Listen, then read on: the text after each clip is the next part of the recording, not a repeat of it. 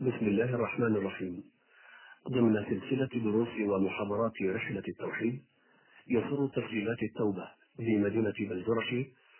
أن تقدم لكم هذا اللقاء مع فضيلة الشيخ الدكتور سفر بن عبد الرحمن الحوالي رئيس قسم العقيدة والأديان بجامعة أم القرى بمكة المكرمة. وكان هذا اللقاء بالمركز الصيفي في المعهد العلمي بمدينة بلجرش يوم الأحد الموافق الثلاثين من شهر ذي الحجة لعام عشرة وأربعمائة وألف بالهجرة الحمد لله رب العالمين. وصلى الله وسلم وبارك على عبده ورسوله محمد وعلى آله وصحبه أجمعين. الحمد لله الذي علم بالقلم علم الإنسان ما لم يعلم. وصلى الله وسلم وبارك على عبده ورسوله محمد خير معلم للبشرية. ما عرفت البشرية معلما قبله ولا بعده خيرا منه صلوات الله وسلامه عليه. ولا عرفت طلاب علم وهدى وحق مثل أصحابه الكرام رضي الله تعالى عنهم وأرضاهم وصلى عليهم وعلى التابعين وتابع التابعين ومن تبعهم بإحسان إلى يوم الدين. أما بعد أيها الإخوة الكرام السلام عليكم ورحمة الله وبركاته. اولا ونشكركم بعد شكر الله تبارك وتعالى. ثانيا ونسأل الله سبحانه وتعالى أن يبارك لنا ولكم في اجتماعنا هذا وفي كل اجتماع. ونرجو أن يمن علينا بالإخلاص في القول والعمل. إنه جواد كريم. هذه القلاع الطيبة ونعني بها هذه المعاهد العلمية. فإن الله سبحانه وتعالى قد جعلها منارات للهدى وللحق ورحم الله وجزى بخير الجزاء من كان وراء إنشائها وتأسيسها وتعميمها. فإن هذا المعهد العريق في علمه وفي رجاله وفي أهدافه السامية قد نفع الله تبارك وتعالى به خلقا كثيرين. وإن ننسى والإنسان لا بد أن ينسى فلن ننسى أبدا الأيام التي عشتها. أقول لا أنسى أبدا الأيام التي عشتها في ربوع هذا المعهد وما تلقينا فيه من العلم النافع والحمد لله على أيدي أساتذة فضلاء. كان لهم بعد الله تبارك وتعالى الفضل في تبصيرنا وهدايتنا إلى الطريق القويم. وهذا من فضل الله سبحانه وتعالى على هذه الأمة. فوجود هذه المعاهد في كل مدينة وفي كل بلدة ضرورة من ضرورات الحياة الحياة الإيمانية والحياة العلمانية. الحياة الإيمانية والحياة العلمية. كما أن الانتساب إلى هذه المعاهد انتسابا علميا بالانتظام فيها والدراسة فيها هذا كبير ومنفعته لطلابها عظيمة. وكذلك الانتساب إليها بالإفادة مما يكون فيها من خير وعلم ومحاضرات وندوات فهذا أيضا ينبغي ألا يفوت كل كل محب من أهل الخير. ممن يريدون ذكر الله ويحبون الله ورسوله ممن يريدون الله والدار الآخرة. الحمد لله الذي هيأها ويسرها وجعل فيها مثل هؤلاء الأساتذة الفضلاء. وإن مما يغبط عليه الإخوة القائمون على هذا المعهد وفي هذا المركز أنهم في هذه العطلة التي يتطلع المدرسون جميعا في كل مكان إلى أن يتمتعوا بها. وأن يقضوها مع الأهل والأحباب أو أن يسافروا إلى حيث يشاءون. ولكن مع ذلك نجد هؤلاء الإخوة الكرام يضحون بالوقت ويضحون بالجهد ويضحون بالراحة في سبيل إفادة الطلاب وفي سبيل الحفاظ على أوقاته. فإنه مع العطلة معناها تعطيل جميع الواجبات. وأن الإجازة معناها التخلي عن كل ما يجب على الإنسان في أوقات الدراسة. وهذا مفهوم خاطئ. لا ندري كيف جاءنا وكيف رسخ. وإنما كان المقصود من العطلة الاستجمام للدراسة وبسبب ظروف الحر الشديد في فصل الصيف ولا سيما في المدن. هنا والحمد لله لا تشعرون أنتم بذلك. فوضعت إجازة. أما أن تفهم على أنها تعطيل وإجازة من الواجبات ومن الأعمال وإضاعة لأوقات الشباب في اللهو واللعب حتى أن بعض الناس أخذ يفكر كيف نفتح مجالات لقتل الوقت وقتل الفراغ والإفادة من من هذه العطله في أي شيء أو استغلالها في أي شيء وإن كان غير مفيد في الحقيقة وإن سموه إفادة.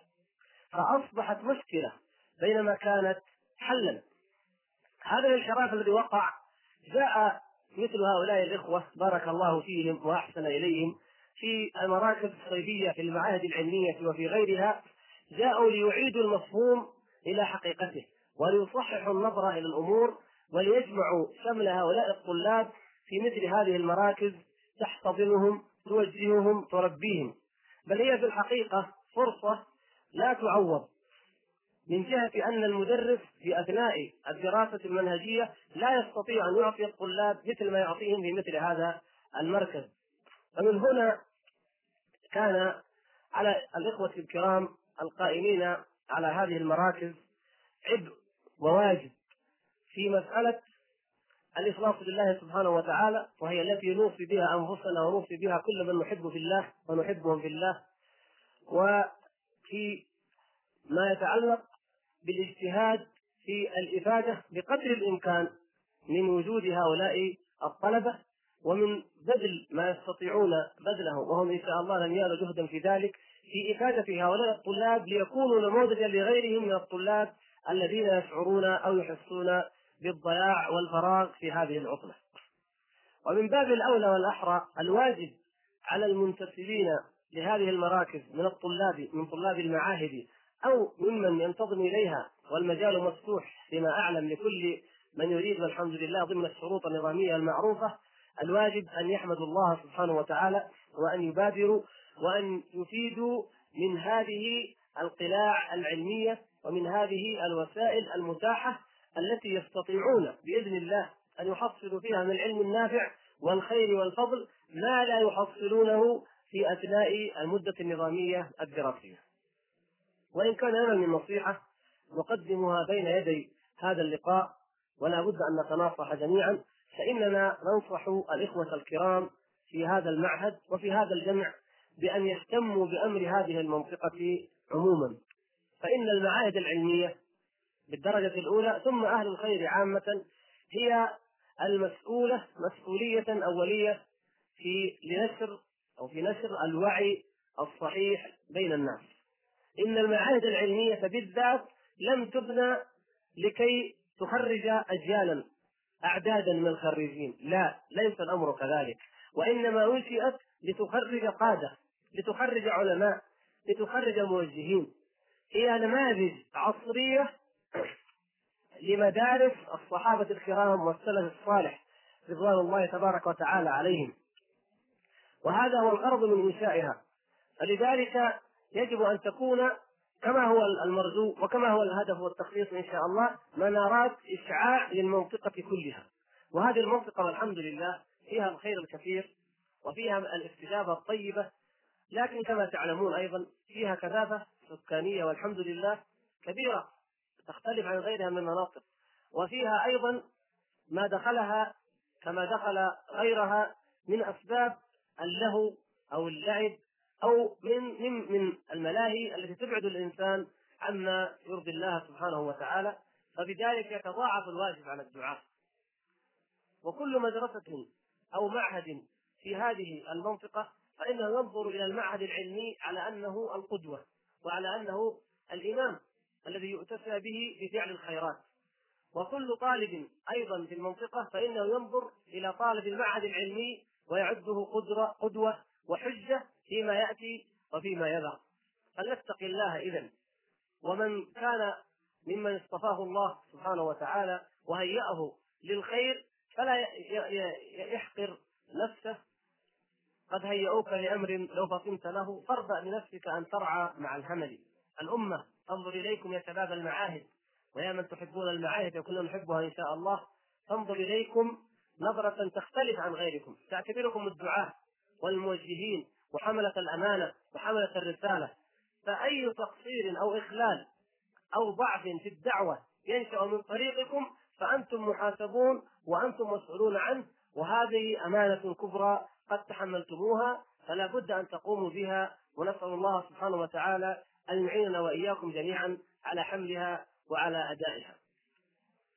وإن مما يجب التنبيه إليه ضمن هذه النصيحة أن الدعوة إلى الله سبحانه وتعالى وأن إعمار الأوقات والإفادة منها دائما في مثل هذه المراكز أو المعاهد وهذه اللقاءات يجب أن تكون على العلم الشرعي الصحيح. فلا حياة لنا إلا بالعلم. ولا دعوة إلا بالتفقه في الدين إلا بمعرفة ما أنزل الله سبحانه وتعالى إلا بحفظ كتاب الله ما استطاع الإنسان منه أن يحفظ وبالحفظ والاطلاع أيضا على سنة رسول الله صلى الله عليه وسلم وبحفظ والاطلاع أو القراءة في مسائل العلماء وما كتبه السلف الصالح لنعرف كيف نعبد الله كيف نعبد الله سبحانه وتعالى ونعرف كيف ندعو إلى الله سبحانه وتعالى وكيف نعيش الحياة التي يرضاها الله سبحانه وتعالى. كل ذلك لابد أن يقوم على العلم الصحيح. وهذه المعاهد والحمد لله تعطي هذا العلم وتعطي ابوابا كثيرة من الخير التي لو نماها الطلبة لخرجت أجيال كبيرة. ولله الحمد من ممن يحملون راية العلم وقيادة وريادة الخير في هذه الأمة. وهذا المعهد والحمد لله معهد الجرشي كما تعلمون خرج منه رجال معروفون مشهورون على المستوى العام كله وهذا من فضل الله سبحانه وتعالى.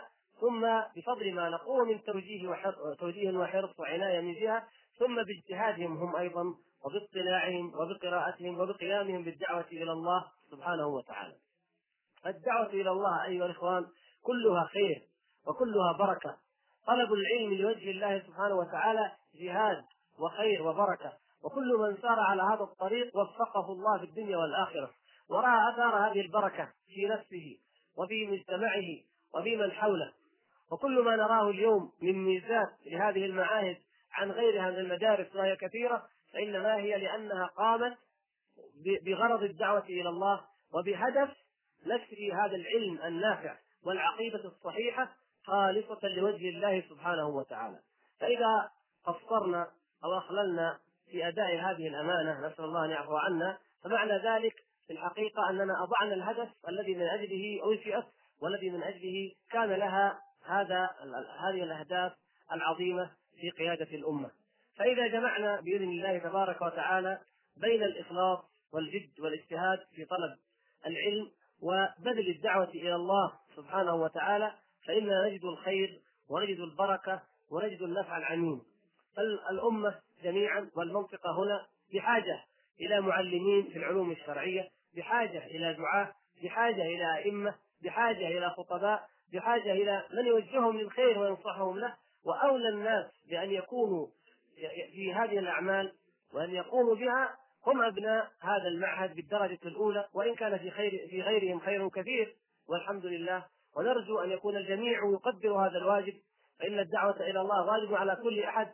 بحسب علمه واستطاعته لكنها تتأكد وتتعين على أبناء المعاهد بالدرجة الأولى.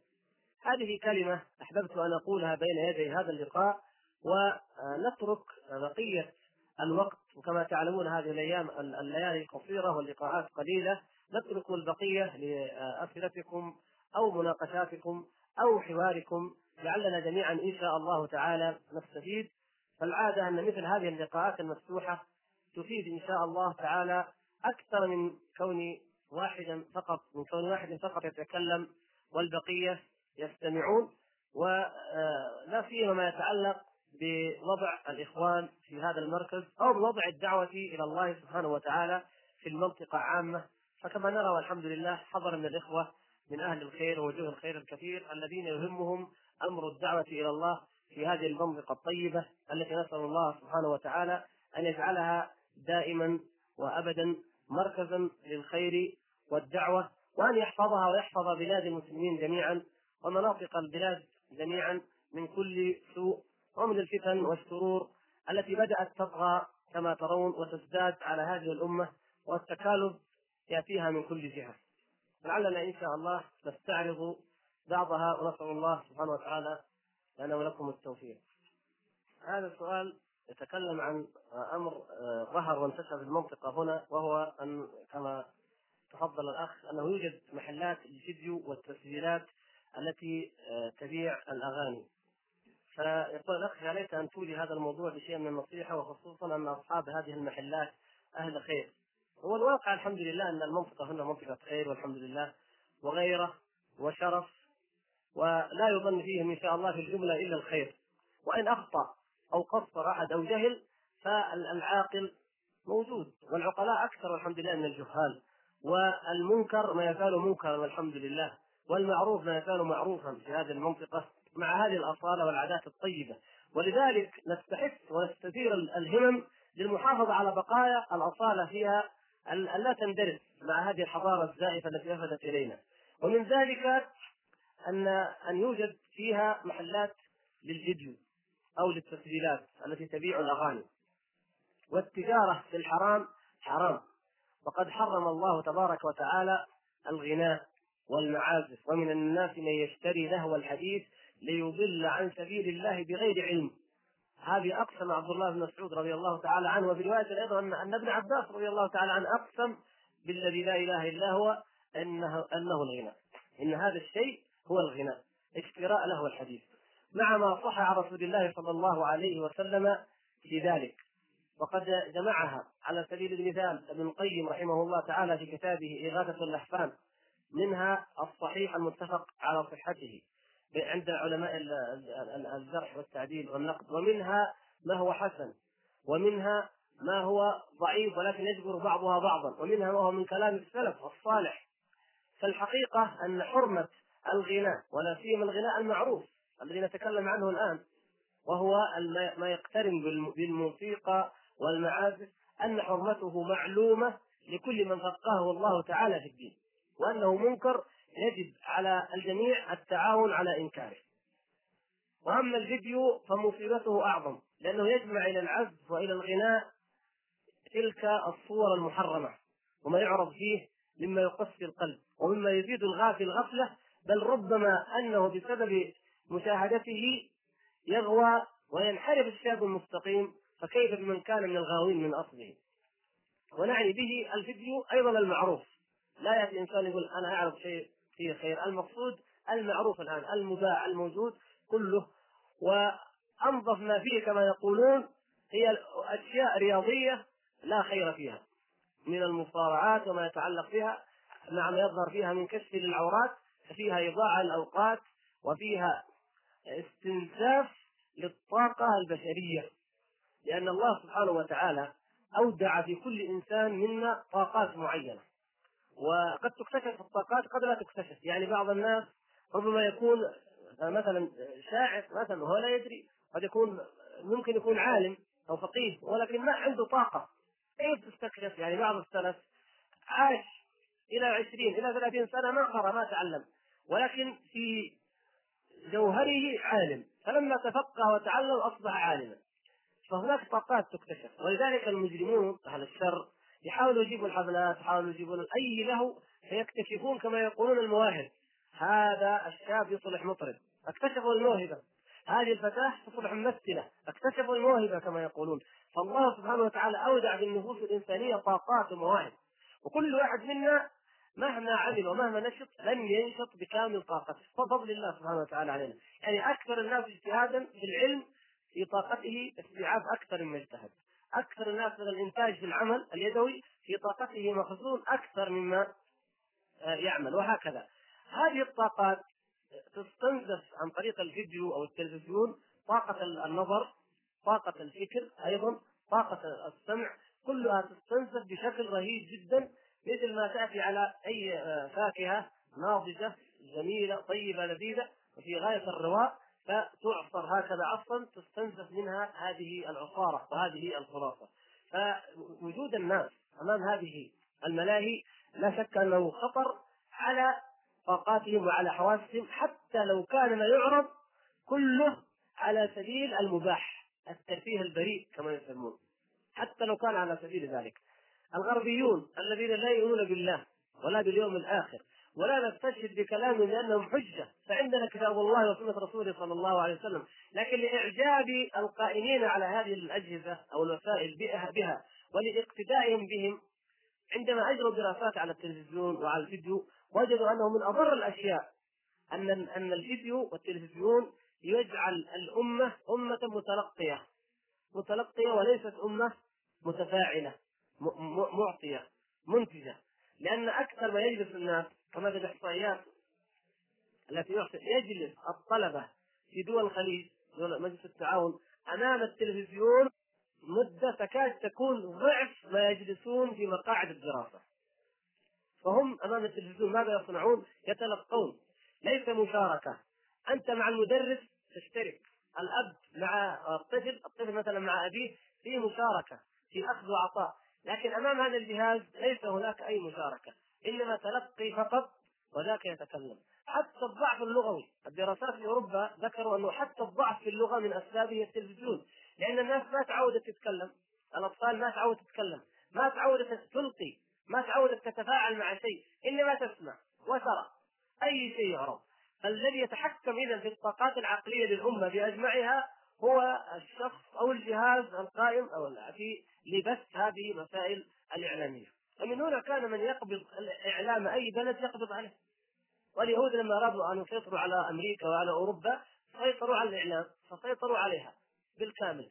يحجبون أي شيء إسلامي مثلا أو أي شيء ضد اليهود ويعممون ما كان لهم. ومن هنا آه، نقول إن انتشار هذه الملاهي لو كان لمجرد الترفيه البريء فهو فيه من المخاطر ما فيه كما يسمونه. فكيف إذا اشتمل على المحرم؟ فكيف إذا اشتمل على ما فيه معصية لله سبحانه وتعالى؟ فكيف وكل واحد منا منا يقول إني أخاف إن عصيت ربي عذاب يوم عظيم؟ فكيف وكل واحد منا يقرأ قول الله تبارك وتعالى إن السمع والبصر والفؤاد كل أولئك كان عنه مسؤولا؟ اذا ما لا يرضاه الغربيون والكفار لأنفسهم وهم الذين ينتجون هذا اللهو لا يجوز أن نرضاه نحن أمة الإيمان وأمة القرآن لأنفسنا. وفي سبيل القضاء على مثل هذه الظاهرة يجب على اولا على المسؤولين القائمين على في الأمارة هيئه الأمر بالمعروف والنهي عن المنكر في الجهات التعليمية أي جهة مسؤولة أن تحاول وأن تبذل جهدها للقضاء على هذا الفساد. والأمر الآخر الواجب على الآباء أن يحفظوا بيوتهم من هذا الفساد.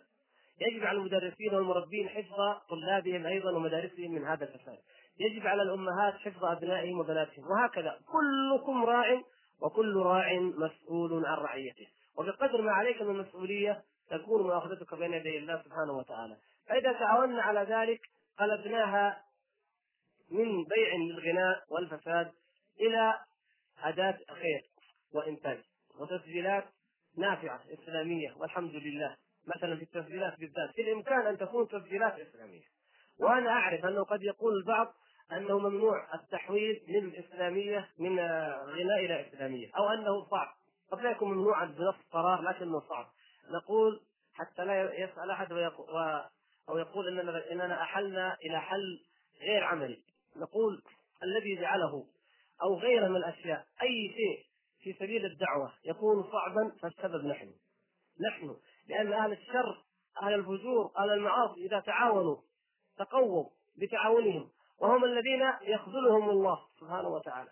وهم الذين لا يجمع الله تعالى شملهم وهم الذين بعضهم لبعض عدو في الدنيا وفي الآخرة. حتى في الدنيا يتعادون. لكن إذا تعاونوا على شيء جعلوه واقعا وأصبح الذي يطالب بضده طالب بخلاف الواقع. أما نحن فمن تخاذلنا ومن تفرقنا. بعض الأشياء الواحد منا لا يستطيع يرفع السماعة التليفون بس تاسف تكلم اتصل بالجريده يقول لماذا نشرتم هذه الصورة؟ اتصل بالتلفزيون لماذا نشرتم هذا المسلسل أو هذا الفكرة الليلة؟ لو أن نفعل ذلك لو أن نكتب رسالة من خمسة أسطر عشرة أسطر كل واحد يكتب كل واحد يطالب التسجيلات وغيرها والله لنجد الاستجابة بإذن الله لكن عندما يكون أهل الشر دائما هم الغالبون من أسباب غلبتهم أو من جملة ما يقويهم أنهم تمكنوا في هذه الأجهزة. ونحن يجب أن نبذل جهدنا لأن يكون لنا صوت يسمع بقال الله وقال رسول الله أمر بالمعروف نهي عن المنكر. ولا نخاف لله الحمد من أي شيء، إذا قلنا غير قول الله ورسوله فنستحق العقاب والخوف، أما ما دون نطالب بالحق فيجب أن يكون الواقع هو أن التغيير من تسجيلات أغاني إلى تسجيلات إسلامية يجب أن يلقى التشجيع بل يحرم أصلا إعطاء تصاريح للتسجيلات التي تبيع الأغاني. فكيف يصل الحال إلى أنه يمنع تبديلها إلى تسجيلات إسلامية؟ هذا الحقيقة شيء لا يجوز ووجوده دليل على ضعف أهل الخير. أنا الآن لا أتكلم عن أولئك. أنا يهمني أنتم. ضعفنا وتخاذلنا وهواننا عليهم جعلهم يأتون مثل هذا القرار رغم عنودنا ونحن ساكتون. ولو قمنا بالحكمة وبالأسلوب الحسن وبالإنكار على طريقة محكمة جيدة واشعنا الخير واشعنا معرفة الحلال والحرام في الأمة لقضي على هذا وأيضا على غيره من المنكرات فالأمر عام وليس خاصا بهذا بهذه القضية.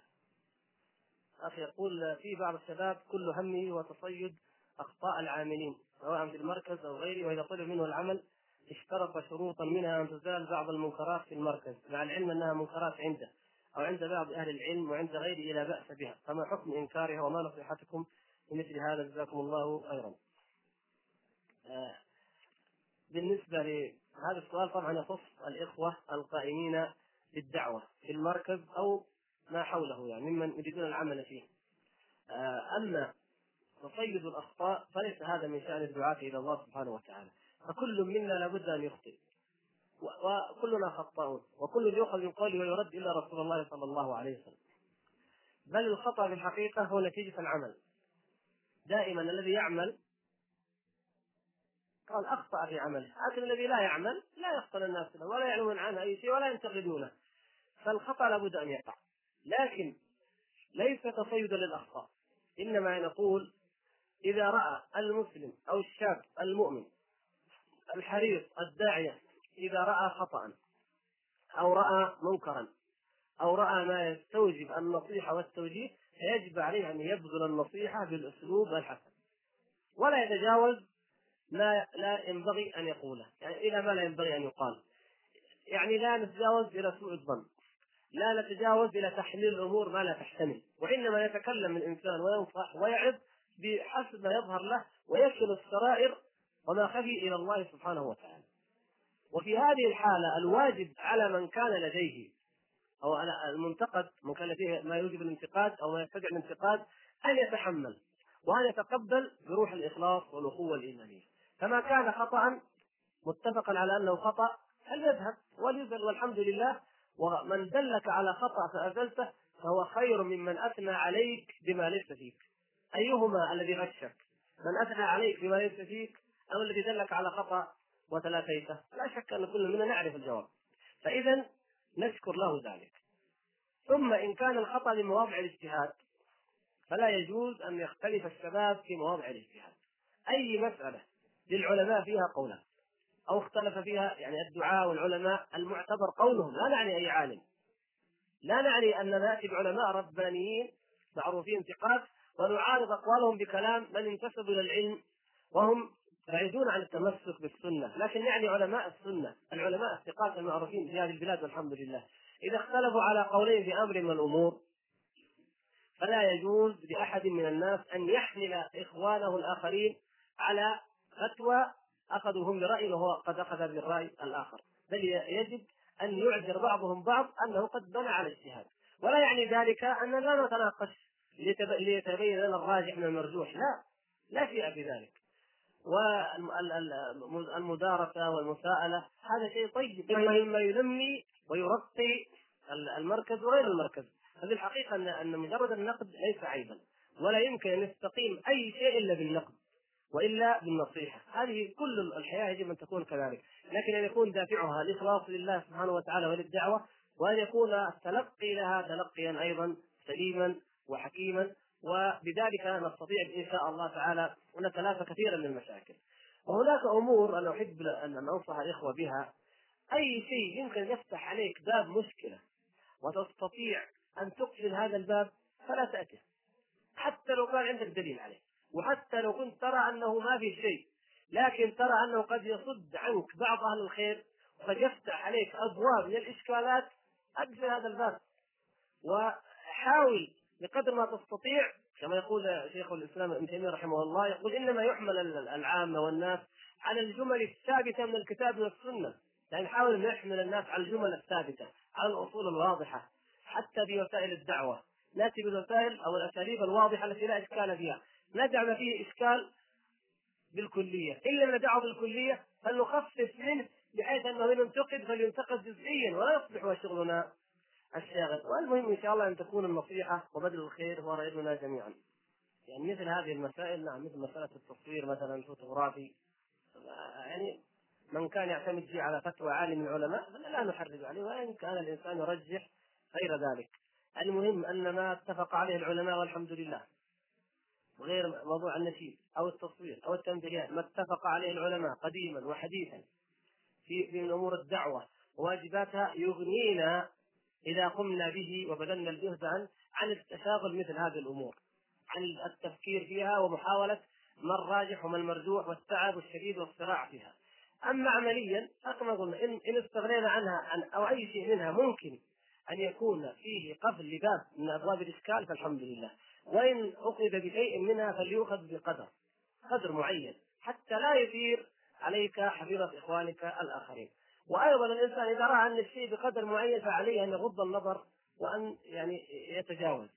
أما لو تتبعنا يعني مثل هذه الجزئيات فتاكدوا انها قد تضيع علينا كثيرا من الأصول الكلية. قد تضيع أمور مجمع عليها ولم نقم بها. فمن العبث في الحقيقة ومن ضاعه الأوقات أن تكرر مسائل معينة لا جديد فيها وليس لدينا مقدرة على أن نرجح مثلا فيها في الأقوال وإنما نستهلكها ونكرر الكلام فيها. يكفي أننا عرفنا ما فيها وعرفنا وجهة نظر الأخ الذي يمكن أن يؤدي شيئا من ذلك والدروس العلمية النافعة حلقات تحفيظ القرآن مجالات النشاط الواسعة التي لا إشكال فيها ولا خلاف فيها الحمد لله تغنينا سواء في هذا المركز أو في غيره.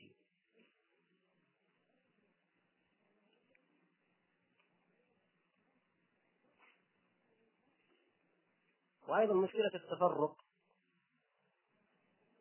نعم الفرقة. هذه الفرقة عذاب. الفرقة عذاب. الله سبحانه وتعالى جعلها عذابا من عنده. صلى رسول الله صلى الله عليه وسلم صلاة فأطال فيها صلاة رغبة ورهبة. آه، تأملها صحابته رضوان الله تعالى عليهم. قالوا يا رسول الله رأيناك صليت صلاة صلاة رغبة ورهبة. فما ماذا لما ذلك؟ قال صلى الله عليه وسلم إن الله سبحانه وتعالى قد أنزل علي قل هو القادر على أن يبعث عليكم عذابا من فوقكم أو من تحت أرجلكم أو يلبسكم شيعا ويذيق بعضكم بأس بعض فالنبي صلى الله عليه وسلم لما نزلت هذه الآية صلى هذه الصلاة ورغب إلى ربه سبحانه وتعالى وتضرع إليه أن يحفظ أمته من هذه المصائب من العذاب أن يأتيها من فوقها. أو أن تغتال من تحت أرجلها بالخسف أو كما حدث لغيرها من الأمم أو أن يلبسها شيعا وأن يذيق بعضها بأس بعض. فاستجاب له الله تبارك وتعالى. قال أعطاني ربي اثنتين ومنعني الثالثة. وفي بعض الروايات أنها إيه؟ هذه أهون أو هاتان أهون. فاستجاب له الله سبحانه وتعالى أن لا يهلك هذه الأمة بعذاب من فوقها. واستجاب له سبحانه وتعالى أن لا يعذب هذه الأمة أيضا بعذاب من تحتها. ولكن الفرقة والتشيع الفرق التفرق شيعا وإذاقة البعض بأس بعض هذه منعها الله سبحانه وتعالى عن رسول الله صلى الله عليه وسلم. وكما صح في الحديث إذا وقع السيف في أمتي لم يرفع إلى قيام الساعة. وقع السيف وقعت الفتنة وقع التفرق في أمور العقيدة كما قال صلى الله عليه وسلم تفترق وستفترق هذه الأمة على 73 فرقة كلها في النار إلا واحدة وهي الجماعة. وكذلك في الأمور العملية أيضا وفي الأحكام. فالفرقة في الحقيقة هي عذاب وهي من جانب أيضا في بعض جوانبها هي سنة. من سنن الله الكونية التي لا يمكن أن نتلافاها وأن نتجاوزها. فالواجب علينا إذا يا إخواني في الله. أولا أن نتجنب وأن نتلافى الفرقة ما استطعنا. لأنها عذاب والله تعالى يقول واعتصموا بحبل الله جميعا ولا تفرقوا. ولا تكونوا كالذين تفرقوا واختلفوا بعد ما جاءهم البينات إن الذين فرقوا دينهم وكانوا شيعا لست منهم في شيء. وحتى لو كانت الفرقة في ذات البين على الدنيا فقد سماها النبي صلى الله عليه وسلم الحالقة. وقال لا أقول تحلق الشعر ولكن تحلق الدين. نسأل الله العافية. تحلق الدين ذات البين فساد ذات البين. الخلاف النزاع كم أضاع الأمة الإسلامية الخلاف والنزاع من أشياء كثيرة حتى من العبر في في مسألة ليلة القدر أن النبي صلى الله عليه وسلم لما أريها وأراد أن يخبر بها الصحابة الكرام رضوان الله تعالى عليهم كما في الصحيح فتلاحى رجلان اختصم رجلان من المسلمين فأنسيها النبي صلى الله عليه وسلم. الخصومة والفرقة والملاحاة والجدل لا تنتج إلا الشر. ولكن ما دام أنه واقع الخلاف واقع. والاجتهادات مختلفة وحق واقع. إذا ما العمل؟ أولا يجب علينا أن نكون مع الحق ولا نتنازل عن الحق مهما خالفه الناس. وإن تطع أكثر من في الأرض يضلوك عن سبيل الله. ولقد ضل قبلهم أكثر الأولين. هذا لا يجب أن نكون مع الحق وإن قل أهله. الأمر الثاني أن نحرص على توحيد الناس على الحق. وذلك بدعوتهم إلى كتاب الله وإلى سنة رسول الله صلى الله عليه وسلم. أرأيتم لو أن الناس اجتمعوا على غير القرآن والسنة؟ نفرح بهذا الاجتماع ونقول كلمة واحدة اجتمعت خلاص ولا نكره هذا الاجتماع. لا شك أن نكره هذا الاجتماع لأننا نريد أن يكون الاجتماع على الكتاب والسنة. فإن كان الاجتماع على غير الكتاب والسنة فلا خير في هذا الاجتماع أبدا. ولن يكون اجتماعا مرحوما ولا معصوما أبدا. بل يجب أن يكون الاجتماع على كتاب الله وسنة رسوله صلى الله عليه وسلم شرعا. وأيضا واقعا لا تجتمع الأمة إلا على الكتاب والسنة. لو جئت دعوتهم إلى أي واحد غير محمد صلى الله عليه وسلم فإن أكثر من نصف على الأقل يرفضونه. لا يمكن يوافق. لكن ادعو إلى الله وادعو إلى محمد رسول الله صلى الله عليه وسلم تجد أن كل مخلص وصادق يستجيب لك بإذن الله. أما من أعمى الله بصيرته وضرب على قلبه حب حب الخلاف فهذا لا ينفع فيه. فنرجو من الإخوة الكرام أن يتحابوا وأن يتوادوا وأن يجعلوا كل الأمور الخلافية موضع الدرس والبحث العلمي والمناصحة وأن يعلم كل منهم أنه ينبغي له أن يقبل أخاه على ما فيه من خطأ وعلى ما فيه آه، من عيب. يعني هذه سنة كما قال ولدت المستبقي أخا لا تلمه على شعث. أي الرجال المهذب؟ لا يمكن. أي الرجال المهذب؟ لا بد من كل رجل. حتى الزوجة حتى الأبناء حتى الجيران حتى الأرحام حتى المدرسين. لا بد من كل أن لكل إنسان جانب مما لا يرضيك أو لا يعجبك طبيعة معينة. لا تعجبك لكن فيه خير غير ذلك. خذ الخير وتغاضى عن هذا الشيء لتجتمع القلوب وتأتلف إن شاء الله على الحق والخير.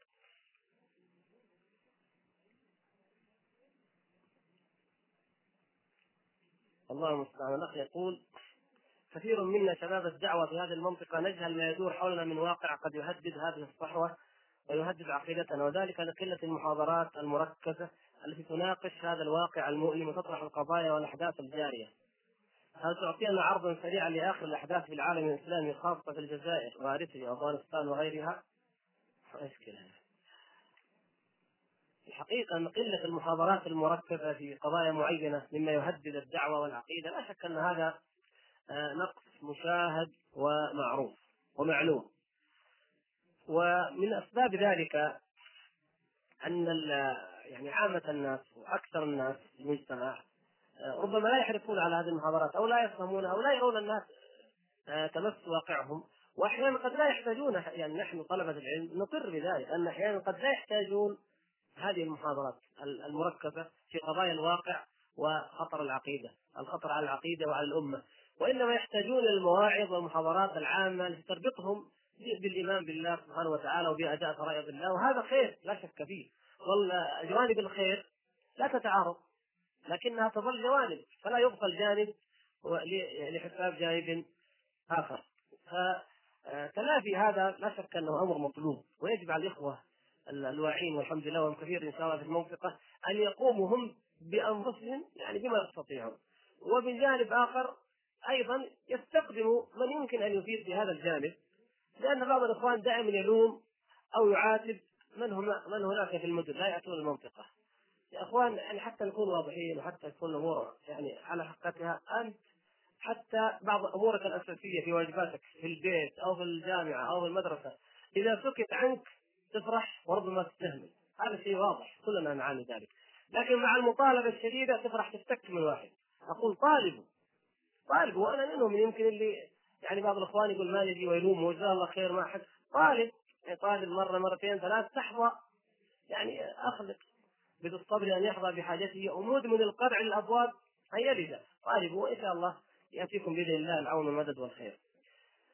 بالنسبة للعالم الإسلامي عموما حتى لا ندخل في تفصيلات كثيرة، العالم الإسلامي عموما يمر بمرحلة مخاض. مرحلة المخاض يعني مثل ما مرحلة ما قبل الولادة أو مرحلة الغلف الشديد الذي يكون قبل طلوع الشمس واشراق الشمس والحمد لله. نحن الآن نعيش في صراعات وفي تناقضات وفي أحداث غريبة ومتناقضة متلاحقه وإن شاء الله سيكون بعد هذا المخاض ولادة الأمة المؤمنة خروج العملاق الذي يقود هذا العالم بأجمعه إلى الخير ومن ذلك ما ذكره الأخ في هذه البلاد الجزائر مثلا كما ذكر الأخ الجزائر هذه البلد ما كان أحد يتوقع أن تقوم فيها الإسلام راية بمثل هذه السرعة. وإن كنا نحن لا نحب العجلة ولا ونشفق ونخاف من الشيء السريع لكن في الحقيقة أنه قامت فيها نهضة قوية. و ما مجرد أو ما يقال أو ما انتشر وعرفتموه الحمد لله من فوز الجبهة الإسلامية بأكثرية ساحقة في الولايات. حتى أنه في العاصمة في نفس العاصمة والعواصم دائما أكثر المناطق فسادا أو بعدا عن الخير نجد انه لم تفز الحكومة في حي واحد من أحياء العاصمة، حتى أحياء العاصمة فاز فيها الإسلاميون في الانتخابات المحلية، وهذا شيء عجيب. البلد الذي رسخت فيه اللغة الفرنسية والعادات الفرنسية والتقاليد الفرنسية. ووقف الغرب كله كما تسمعون من كان منكم يسمع مثلا صوت أمريكا أو اذاعه لندن أو غيرها التقريرات والتقارير حتى الاجتماع الآن المعقود لرؤساء وزراء دول المغرب الثلاث من ضمن موضوعاته التي لم تعلن ولكن اعلنتها بعض الإذاعات كيف نواجه هذه الجبهة الإسلامية التي بدأت تبرز وتغزو هذا البلد، كيف جاءت؟ هذا فضل من الله سبحانه وتعالى اولا ثم بفضل جهود من من الدعاة وقد سمعت إلى محاضرة للشيخ عباس مدني رئيس هذه الجبهة الإسلامية. قال اولا أننا دعونا الناس إلى كتاب الله وإلى سنة رسوله صلى الله عليه وسلم فاجتمعوا. وركز على هذه القضية.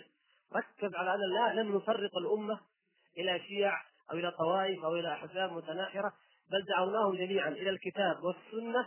وكل من وقال ذكر هو بنفسه كلمة مالك رضي الله تعالى عنه إمام دار الهجرة قال لا يصلح آخر هذه الأمة إلا بما صلح به أولها. فدعونا إلى إلى ثانيا يقول حملنا كل إنسان في الشعب مسؤولية. هذه كلمة ألقاها في الحج. حمل كل إنسان من الناس مسؤوليته. كل واحد يقول له أنت مسؤول امام الله تختار الإسلام أو ما تختار الإسلام. تأمر بالمعروف أو لا تأمر به. نقول عبيد لفرنسا أو عبيد لله سبحانه وتعالى. تريد الاشتراكية أم تريد منهج محمد صلى الله عليه وسلم والقرآن والسنة؟ فحمل كل إنسان مسؤوليته فقام الناس قومة واحدة. حتى كانوا كما عرف في في التلفزيونات وان كان قد لا ما أدري هنا أم لا لكن عرف في تلفزيونات فرنسا بالذات. يعني كان مباريات الكره يجتمع الملعب خمسين ألف أو أكثر وهم يعني يظن الناس أنهم يجتمعوا على الكرة وإذا يحتفون بالهتافات الإسلامية. هذا قبل الانتخابات. فحصلت صحوة طيبة مباركة والحمد لله لأنها دعت في الجملة وبالالتزام العام إلى الكتاب والسنة. وفي هذا دليل على أنه لا يجمع الأمة إلا هذا المنهج والحمد لله. ونسأل الله سبحانه وتعالى أن يوفقهم فيما بقي وأن يحفظهم. هذه الآثار الدعوات الطيبة يا إخوان. دعوة الإمام محمد عبد الوهاب رحمة الله عليه. يعني ولدت ثم قامت ثم ماتت ثم قامت والحمد لله. الشيخ عبد الحميد بن باديس رحمه الله داعية الجزائر ومجدد الجزائر قامت دعوته أيضا. ثم جاءت الاشتراكية وقضت عليها وإذا بها الآن تقوم من جديد وهي دعوة سلفية ولله الحمد على منهج الكتاب والسنة. في أريتريا أيضا موجب الأحداث هناك أن الجبهة الشعبية جبهة ماركسية في الظاهر ولكنها صليبية في الواقع. ويقف مع الجبهة الشعبية هذه لتحرير إريتريا أمريكا والغرب كله. وتريد أمريكا من مخططاتها المخططات الصليبية العالمية تريد أنها تجعل طوقا نصرانيا في أفريقيا يحد من انتشار الإسلام، هذا الطوق يشمل أريتريا التي يريدون أن تحكمها الجبهة الشعبية وقد سيطرت الآن على معظمها ويريدون أيضا أن آه، يفصلوا جنوب السودان ويجعلوا فيه دولة نصرانية. ثم يربطوا هذا الحزام إلى غرب إفريقيا حيث يوجد هناك أكثريات مسلمة ولكن حكامها من النصارى. ومش مثل ليبيريا التي تسمعون عنها كل يوم. هذه نفس الشيء. المأساة الضحية الله المستعان هم المسلمون. فأوجد إيجاد هذا الطوق وهذا الحزام لمنع انتشار الإسلام وتغلغل الإسلام إلى جنوب أفريقيا ووسطها ثم يبدأ يتقلص في الشمال. كذلك في مصر لهم دعم النصارى في مصر وهكذا يريدون تطويق هذا الإسلام. حتى أنهم آه، حاولوا وهم جادون وقد عملوا بذلك الشيء الكثير أن ينصروا دول الخليج. والآن لهم كنائس ضخمة في كثير من دول الخليج علانية في الميادين العامة. فيريدون أن يحيطوا بهذا البيت الحرام. وهذه القلعة من قلاع التوحيد ولله الحمد يريد أن يحيطوها بسياج أو بسياج نصراني. ولذلك كل المساعدات التي تلقاها الجبهة هي من الغرب ومن أمريكا مع أنها تعلن أنها ماركسية أو شيوعية. وكذلك حكومة اثيوبيا النصرانية. المسلمون ظهرت والحمد لله عندهم فكرة لها الآن أكثر من سنة والحمد لله وهي لماذا لا نجتمع؟ فاجتمعوا. وعقدوا ميثاقا فيما بينهم على أن يكون أن تكون دعوتهم وجهادهم على الكتاب والسنة. وسموها حركة الجهاد الإرثري واتفقوا على أنه لا يمكن أن تكون للحركة لا يكون لها أي منهج إلا منهج الكتاب والسنة على فهم السلف الصالح لها. لا لا ينتسبون إلى أي فرقة ولا أي مبدا غير كتاب الله وسنة رسوله صلى الله عليه وسلم. ومعظمهم الحمد لله من خريجي الجامعة الإسلامية في المدينة من فضل الله سبحانه وتعالى. فقاموا وإذا بتباشير النصر وتباشير الخير والحمد لله تاتيهم من كل جهة. توحد أكثر الأريتريين تحت قيادة هذه الجبهة ثم بدأوا والحمد لله في أعمال ميدانية. نسأل الله تعالى أن يظفرهم وأن يوفقهم. أهم خطوة للنصر تحققت هي الاجتماع الكتاب والسنة. ما بعد ذلك سيأتي بإذن الله وإن كان بعد الابتلاء وبعد الامتحان كما حدث النبي صلى الله عليه وسلم والصحابة.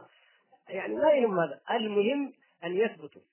وأن نحاول نحن أن ندعو الله لهم بالثبات وأيضا ننصح لهم بما نستطيع أن يثبتوا على أن يكون منهجهم منهج الكتاب والسنة ولينصرن الله من ينصره. هذا المنهج من تمسك به نجا وفاز بإذن الله سبحانه وتعالى.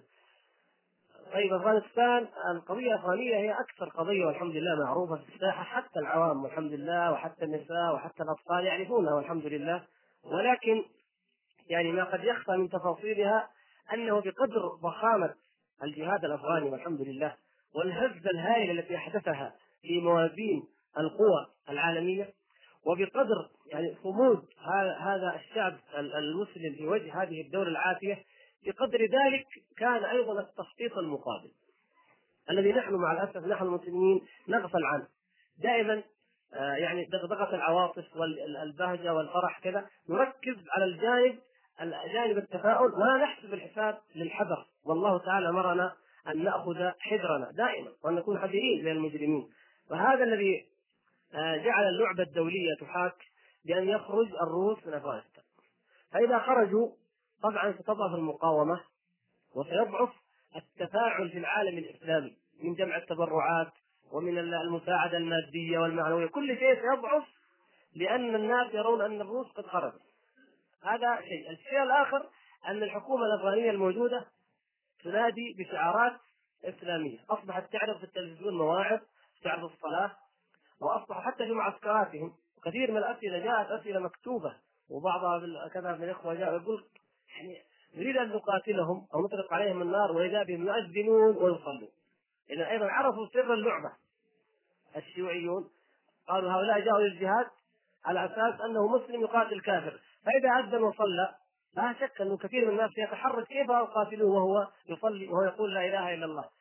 الأمر الآخر قالوا إيه، لو استمر الجهاد بهذه القوة وأخذ جلال اباد ثم أخذ كابل ستقوم دولة إسلامية ستكون خطرا على آه، تركستان البلاد المحتله البلاد الإسلامية التي تحتلها روسيا من جهة وأيضا إذا ظهر إذا ظهر الجنيه كما نسميه إحنا هنا أو يعني العملة الأصيلة إذا ظهرت فإن الدنانير الزائفة سوف تختفي من من السوق. لو قامت دولة إسلامية نقية كما يسموها في لندن وغيرها وهابية حركة وهابية فلو قامت فلا شك أنها ستفضح واقع المنطقة الذي حولها.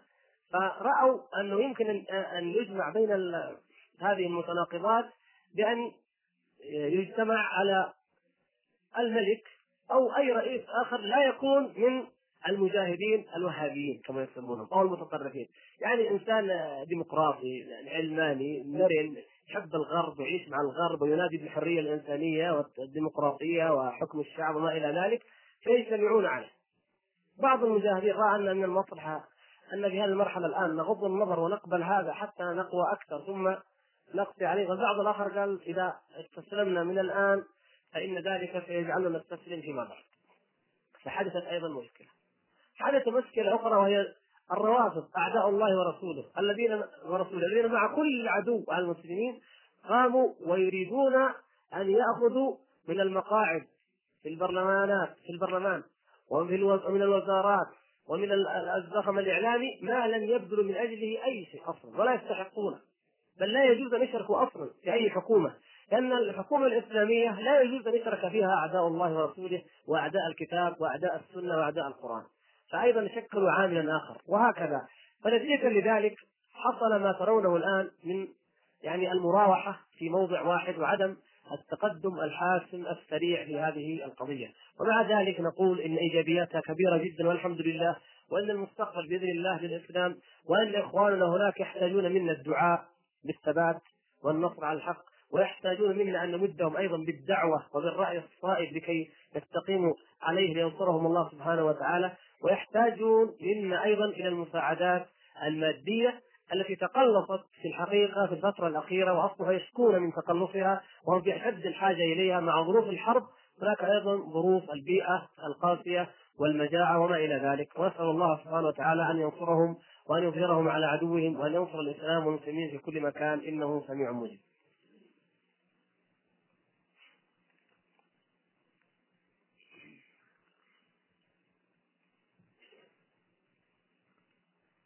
الحداثة واقعة هنا ما يعني الأخ يقول أن الحداثة لها وجود. الحقيقة يعني الحداثة الكلام فيها يطول لكن مدى وجودها في المنطقة هو الذي يحدد يعني آه، لا شك أن عندنا هنا وفيما رأيت أنا وسمعت آه، لها محاولة. الحداثة في الفترة الأخيرة تحاول أنها تذهب إلى الأرياف وإلى المدن والمناطق النائية وخاصة في الصيف لأن هناك يعني في المدن الرئيسية قد ظهر عوارها وبان بوارها وقام بوجهها ولله الحمد الدعاء في كل مكان. حداثة باسم التحديث الشعري وباسم التجديد في القصيدة العمودية وغير العمودية وباسم استيراد مناهج نقدية أدبية بهذه الأسماء يريدون طمس دين الإسلام. حتى لو قالوا لا نريد أن نغير ولا أن نهدم إلا اللغة التجديد فقط في اللغة ليس تجديدا وهدم لها. لو لم يكونوا يهدفون إلا إلى هدم اللغة. من هدم لغة القرآن فقد هدم القرآن. ما عندنا شك في ذلك. وكذلك هدم العقلية الإسلامية. لا شك أن هدم العقلية الإسلامية وهي عقلية تزن الأمور بالميزان الإسلامي الصحيح هو انقل الموازين واصفاها ولله الحمد. هدمها هدم للأمة. لأن نحن عن طريق هذه العقلية نقول لهم تبين لهم نبلغهم يقرؤون كتاب الله يقرؤون سنة رسول الله صلى الله عليه وسلم ينظرون إلى أحوال الأمم ويقيسونه في هذا العقل. الحداثة تدمر مما تدمر المنهج العقلي في التفكير. لأنها عبارة عن ثورة في أوروبا هكذا اسمها ثورة اللا معقول على العقل أو الثورة اللا عقلية ضد الاتجاه العقلي. تثور على العقل ومعايير العقل وأحكام العقل بالكلية فهي أحلام وتخيلات. حتى بعضهم يقول إن أساس الحداثة هو الجنون، يعني أساس التعبير الحقيقي عن النفس الإنسانية هو الجنون. وبعضهم يقول إنها الانا الباطن، ولذلك يعتمدون على الأحلام وعلى الرؤى وعلى الخيالات. ويقول مستحيل انك تناقش القصة أو القصيدة على أي أساس عقلي. يقول كيف يشبه مثلا هذا بهذا ليش يشبه؟ العقل لا لا يتفق. يقول لك أنت الآن تناقش إلى العقل. نحن نرفض أحكام العقل. بهذه الطريقة هدم العقل طريقه في التفكير لا شك أنها تؤدي الامه تعيش ضائعه هائمة لا تعرف هدى ولا تعرف حقا ولا خيرا. من وسائل الهدم العقلية الإسلامية التي آه، استخدمت وقد لحقت هذه المنطقة آه، ترويج ما يسمى بالفن التشكيلي غير الامنيات الحداثية. لأن الفن الفن التشكيلي لا يقوم أيضا على معايير عقلية واضحة. يعني أول درسنا الفنية والرسم. يعني نفس المنظر مسجد. معروف هذا مسجد مثلا. أو هذا نهر أو هذا شجر أو هذا أي شيء شيء. لكن الآن تقي امام لوحات يعني لا تستطيع أن تفهم شيء. ولكن من المتهم؟ أنت. أنت المتهم إنك ما فهمت. ما هو المتهم صاحب اللوحة؟ يعني حتى واجهات البلد المطارات الرئيسية والأشياء الكبيرة يقول لك حط لوحة تشكيلية. ما تفهم منها أي شيء. ولا تدل لك على أي شيء ولا تعبر عن أي شيء. يقول لك لا خليها كذا وكل واحد يفهم زي ما يريد. يعني نذكر الإخوة في المعرض أحد المعارض التي أقيمت في فرنسا معرض كبير جدا للفن التشكيلي. كان في لوحة وقف عندها كثير من الناس وتأملوها وأعجبوا بها.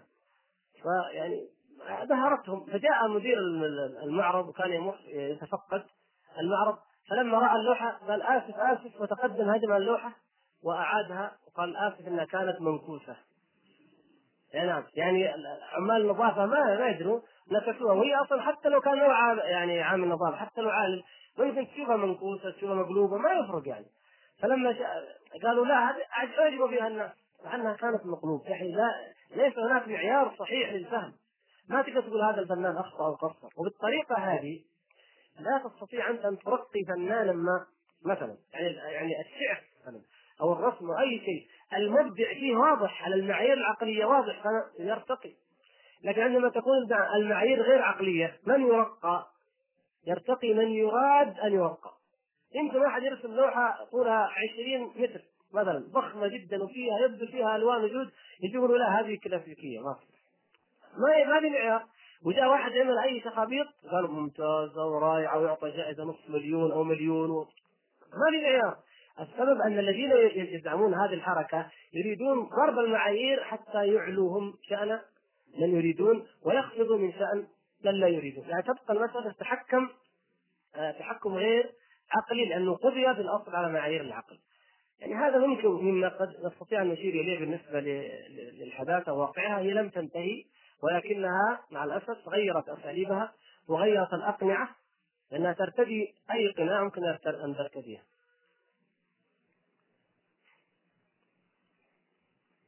هذا عن افلام الأطفال المدبلجة التي تعرض في التلفاز. آه، يعني ما سبق أن تحدثنا فيه عن مسألة خطر وسائل الإعلام. لعل فيه الكفاية إن شاء الله والإشارة.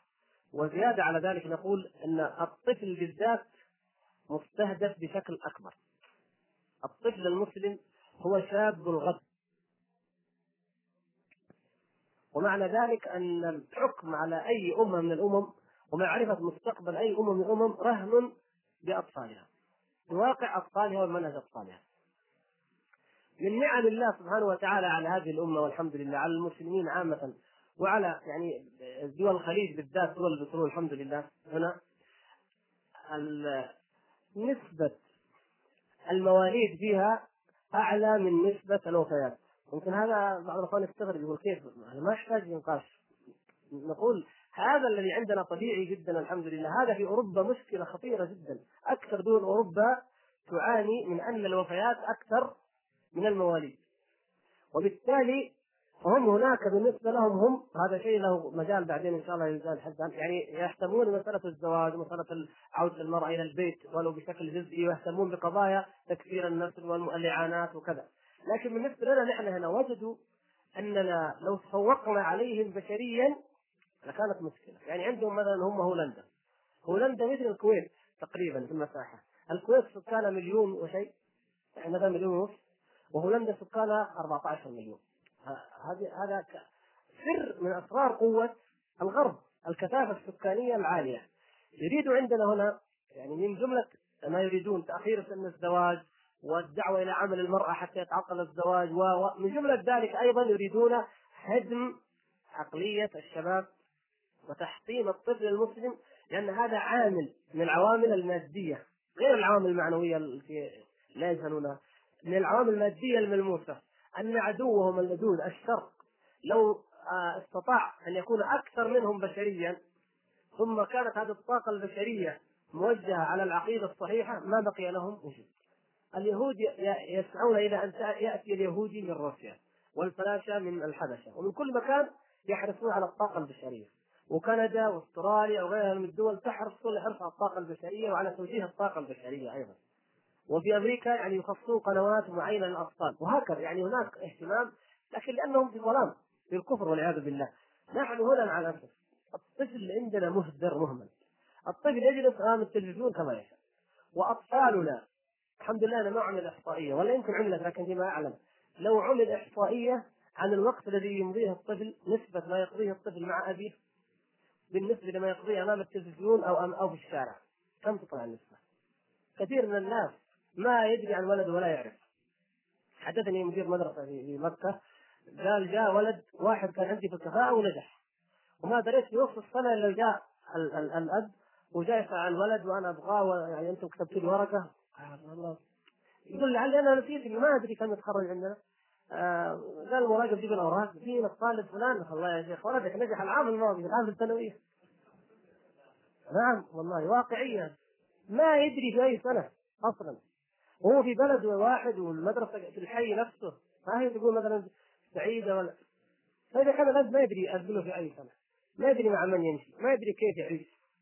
بل بعض الآباء يعتبر التلفزيون حل. يقول الحمد لله بس يضمهم في البيت يشوفون هنا المشكلة. يرى هذه المسلسلات المدبلجة كما يسمونها يرى هذا الفساد يرى هذا الانحراف يرى هذا الانحطاط. كثير منها يعني وضعت وصممت للطفل الأوروبي الذي لا يؤمن بالله ولا بالآخرة وليس لديه هدف أو معيار إلا أحيانا معيار الوطنية أو الجد أو العمل فقط. يعني معايير يعيش بها الغرب الكافر لأنه لا هم له غير هذه الحياة الدنيا. لكن الطفل المسلم الذي يربى فيه الهم أن يرضي الله أن يطيع الله ورسوله أن يتبع الله ورسوله أن يحب الله ورسوله أن يحب الصحابة والتابعين أن يعرف قادته قادة الإسلام الذين لا يعرف عنهم أكثر اطفالنا أي شيء ويعرفون عن عن أبطال الكرة وأبطال الفساد وأبطال التمثيل والخلاعة والدعارة المعرفة الكبيرة. هذه المشكلة الحقيقة التي يعني يعاني منها اطفالنا فلا تختص بالأفلام بل هي عامة مع الأسف في وسائل تربيتنا في عمومها. وكلكم راع وكل راع مسؤول عن رعيته. وهذا الشباب الحمد لله كل مولود يولد على الفطره وفيهم تقبل وفيهم استجابة والحمد لله. وهذا يا إخوان هذه هذا هذه الجزيرة هي معدن الخير والحمد لله. كما ظهر الصحابة رضوان الله تعالى عليهم ممكن يظهر أي جيل يعني يسايرهم ويحاذيهم وإن وإن لم يكون مثلهم لكن يسير على طريقهم. الحمد لله العلم إذا حفظ أطفال القرآن حفظوا إن كان الذكاء فيهم الذكاء والحمد لله. إن كان الجد أي شيء فهم في الحقيقة أبطال في صورة أطفال. لكن وجدوا من يهدر الطاقات وجدوا من لا يستوعبها. ومن لا يهذبها فأصبحت ضائعة. بينما هنالك يعني ما في وقت لو احدثكم عن يعني أمريكا كيف كيف هذه الدولة الكافرة الفاجرة. لكن لأنها تخطط ليش تسيطر على العالم؟ لشيء لسبب. الله تعالى ما اورثها الأرض اصطفاء لها ولا تكريما لها. كيف تتحكم في العالم؟ لأنها تبني أمورها على تخطيط. جمعت كل المسؤولين عن قطاع التربية والتعليم ومسؤولين على مستوى عال جدا في البلد وعملوا دراسات مكثفة. أو مثلنا مع الأسف يعني عندنا اللجنة تجتمع وعضو يكتب وعضو الثاني يوقع والثالث ما حضر وتمشي لجنة. درست موضوع كذا ولجنة. واحيانا نستأجر لجنة من خبراء من الخارج لدراسة وضع طلابنا. والجايز اجتهدوا في تقارير طويلة ثم لخصت يعني التقارير بعد اجتماعات طويلة لخصت في تقرير كتيب. ترجم اللغة العربية موجود في الأسواق. عنوانه امه معرضة للخطر. يا ليت وفيكم الحمد لله أكثركم إن شاء الله مدرسين وهكذا. لو يقرأ لو كل مدرس يقرأ هذا الكتاب امه معرضة للخطر يمكن أربع ريالات وخمسة. صغير. هذا الكتاب هو تقرير. تقرير اللجنة. بعد الدراسات. لما اعدوها اوصوا أمرت الحكومة أمر إجباري بأن ينشر في جميع وسائل الإعلام. في التلفزيون. وفي الإذاعة. وفي الصحافة وفي المدارس وفي الاجتماعات وأن يعاد ويكرر نشره عدة مرات حتى يصل إلى كل اذن في المجتمع. يعني بالقوه بالامر يجب ان هذا التقرير يصل. يعني في إيش؟ أن مستوى التعليم في بلادنا منحط وأن وسائل التربية متدهورة وأن الطفل لا تحصيله كذا وأن ذكر كل المساوئ. لا يذكر المدح والإيجابيات والإنجازات وهم أعلى أمة في الإنجازات. إنما ذكروا المساوئ والأشياء التي يجب أن تتلافى وإلا فإننا أمة معرضة للخطر. الخطر يأتينا من هذا الشيء. يا سبحان الله الكفار واسمحوا لي أني أذكرهم واستدلهم لكن نقول هذا لأن لو جبت أي آية من كتاب الله وهي معلومة أو أي حديث قد لا يقع في نفس كثير ممن يتولون شؤون التربية مثل ما يقع أن تأتيهم بأمثلة من واقع هؤلاء الذين يعدونهم قدوة. هؤلاء الكفار انتبهوا إلى ضرورة التربية وإلى أهميتها وإلى أن الطفل هكذا يجب أن يكون وهكذا يجب أن يربى. واللجان يتبعها لجان والدراسات يتبعها دراسات ويتبعها عمل ليروا لماذا الطفل الياباني يتفوق على الطفل الأمريكي وهكذا. ونحن مع الأسف. مستوى التعليم ينحط ويتدهور بشكل فظيع مريع. أول في, في أيامنا يعني ما نمدح جيلنا لكن كل الأخوان يذكرون ذلك. الإنسان إذا بلغ سنة سادسه ابتدائي خلاص. شيخ القرية وخطيب الجماعة ويقرأ كل شيء ويفهم كل شيء. سادسة. يعني كانت كلمة مدح عظيمة سنه سادسة. الآن قد يتخرج من الجامعة لا يحسن أن يكتب صفحة خاصة مع وسائل كما ترون الإعلام والتليفون الذي قطع الرسائل وأساليب. ما عاد الواحد أصعب شيء عليه أن يكتب. وإذا كتب لا تفهم أحيانا ماذا؟ يريد. يعني لا مؤاخذة كل ليلة أحيانا كثير من الأسئلة والله ما نفهم ما نعرف نقرأ. ويشتمل السطر الواحد أحيانا على عدة أخطاء. في النحو أو في أخطاء علمية طيب هذا من شباب المحاضرات. لا تأخذوني والله يا أخوان. لكن هذا الواقع والله. فما بالكم بمن لا يهتم؟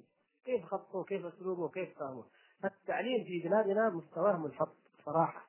ويجب نقول هذه أمانة يجب على رجال التعليم والتربية أن يقدروا ذلك وأن يتقوا الله في أطفال خير أمة أخرجت للناس. وفي شباب خير أمة الذي لو ربي تربية سليمة قويمه لكان على ما يرضي الله وكان يعني أكبر عدو شوكه في نحور أعداء الله سبحانه وتعالى. القرآن الذي قلف في المناهج وفي الحصص وفي الحفظ لماذا يقلص؟ الذي يقلص في القبول أيضا لماذا يقلص؟ من وراء ذلك؟ لماذا لا نفكر؟ يعني يكفي الإشارة. نعم. أنا ذكرت هذه الحقيقة ولكن أيضا للتنبيه لأنه مسألة إنه آه، فكرة إنشاء معهد للتمريض للممرضات في منطقة الباحة. حقيقة الفكرة يعني مؤسف جدا. أن أن فق... أنه فقط مجرد إقرار الفكرة حتى ولو لم ينجح المشروع لكن وجود الفكرة وانها تنتشر ثم توزع أوراق الاستبانات والناس منهم من شارك ومنهم من لم يشارك ومنهم من عباها نعم ومنهم من عباها لا. مجرد قبول للمبدأ هذا مشكلة الحقيقة وزادني الما أنه حاولنا قلنا ما نتصل بالوزاره فقالوا أن المدير مدير عام المعاهد الصحيه وناس الوزارة من أبناء المنطقة. سبحان الله. يعني صح ما أعرف لكن هذا الذي بلغني يعني. والله شيء عجيب جدا يعني.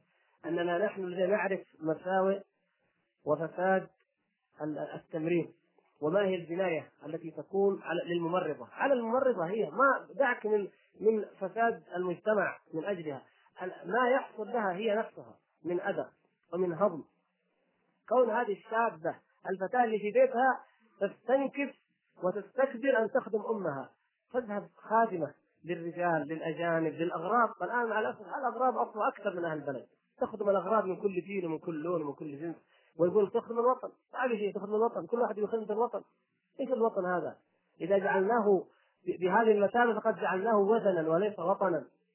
نحن ديننا والحمد لله وقيمنا وأصالتنا المشتقة من ديننا خير لنا ألف مرة من الشعارات الزائفة هذه التي تلبس علينا. أقول إن كان كما بلغني أن الفكرة قد بدأ يروج لها فيجب عليكم وهذه أمانة. أنقلها لكل من من هو حاضر ومن يسمع هذا الكلام ومن يستطيع أن يبلغه أن تقفوا في وجه هذا الشر حتى لا يوجد. لأنه بلا شك سيكون فتح باب من أبواب الشر.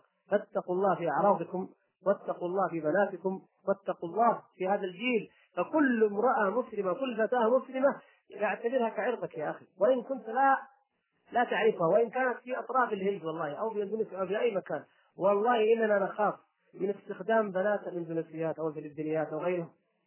ومن الفساد الذي حصل من الإتيان بهن هنا ولا سيما المسلمات منهن وما يتعرضن له من الأذى والممرضات أيضا من منهن وما نسمع مما يتعرض له من الابتلاء إذا لم يستجبن لدواعي الفساد. ويؤلمنا والله ذلك شد الألم. فكيف نرضى ذلك لبناتنا نحن في هذه المنطقة قد يقال مشكلة من يمرض النساء ونقول ليس الحل أننا نرتكب أخطاء ثم تترسخ الأخطاء ثم نحلها باخطاء أخرى وبمحرمات لا. الحل الصحيح أنه يجب علينا وجوبا وليس هذا مجرد استحباب أن يكون عندنا مستشفيات نسائية خاصة تتعلق بجميع أمور المرأة. الضرورة لها احكام إذا مثلا عملية ضرورية لابد أن يقوم بها رجل ما في ما حد يخالف إنه هذا شيء. لكن الولادة والنساء وما يتعلق بأمراض النساء وعموما الكشف على النساء كله يجب أن يكون ضمن مستشفيات نسائية خاصة. هذا الحل الأول. فإذا وجد ذلك ورأينا أن الضرورة أيضا أو في حدود معينة أن بنات معينات يدخلن ضمن هذا المجال كما الآن مثلا في حدود مجالات معينة في تعليم البنات يذهبن فهذا وقتها نفكر. أما الآن معروف لن تعمل إلا في مستشفيات معروفة عندنا بين الرجال قطعا فكيف يكون الحال؟ تقضي على شبابها من يتزوجها؟ من يتزوج الممرضة؟ الآن الجمعيات ما ما وجدنا الزوج لأنه يقول فيها وفيها كيف ممرضة؟ من يتزوجها؟ هدمت مستقبلها هدمت حياتها قد تساوم على عرضها والمرأة ضعيفة قد يقال ما تترجي أو تصبح كذا أو كذا إلا بمساومة قد تحمل مريض سافرد وقد تفتح أبواب شر الآن نحن. يمكن نقول خلاص ننتبه. لا أبدا. أول ما يبدأ الشر يستجيب له. ناس من اللي ما لهم أصل نسأل الله يحسن وإياكم. يعني اللي ما لهم أصل بالمرة اللي ما فيهم خير يستجيبوا. ثم بعد ذلك يتدرج حتى يستجيب له من بنات الأسر الأصيلة العريقة. ثم تكون الكوارث وتكون المصائب. فنحن الآن نشكو من واقعنا الحالي الآن الموجود في المستشفيات وغيرها. فكيف إذا أصبحت البنت ممرضة وخد... لو واحد منا عرض عليه واحد ذاك وقال لك يا أخي أنا عندي شايب كبير. ولا عجوز حتى عجوز كبيرة. عمرها مثلا 60 ولا 80 سنة وأنا سمعت إن بنتك متعلمة ما شاء الله وتعرف تضرب الإبر وتعرف كذا. أبغى تجيبها عندي كل يوم ثلاث ولا أربع ساعات أو كل مثلا الوقت تصرف عليها وتراقبها وأنا أعطيها 5000 10000 ناس مستعد يعطي يعني يعني أمك الإنسان ما في أغلى منها عندك. بتعطي 10000 لو تلقى واحدة تخدمها وتثق فيها وكذا. بالله عليكم إيش يقول له؟ يعني والله يمكن يقاتل. أنا بنتي خدامة عندك يا فعلان يا فركان لكن تخدم العمال والأغراض والأجناب والرجال والناس كلهم في كل مكان هذه خدمة الوطن ما فيها شيء. هذه مشكلتنا. أننا فقدنا المعايير. مع أنه لو كان ولا بد من الخدمة هذا أكثر واحفظ يمكن يكون من الجماعة ومعروف تخدمه وتاخذ راتب مثلا. فيا أخوان لا تغرنا الشعارات.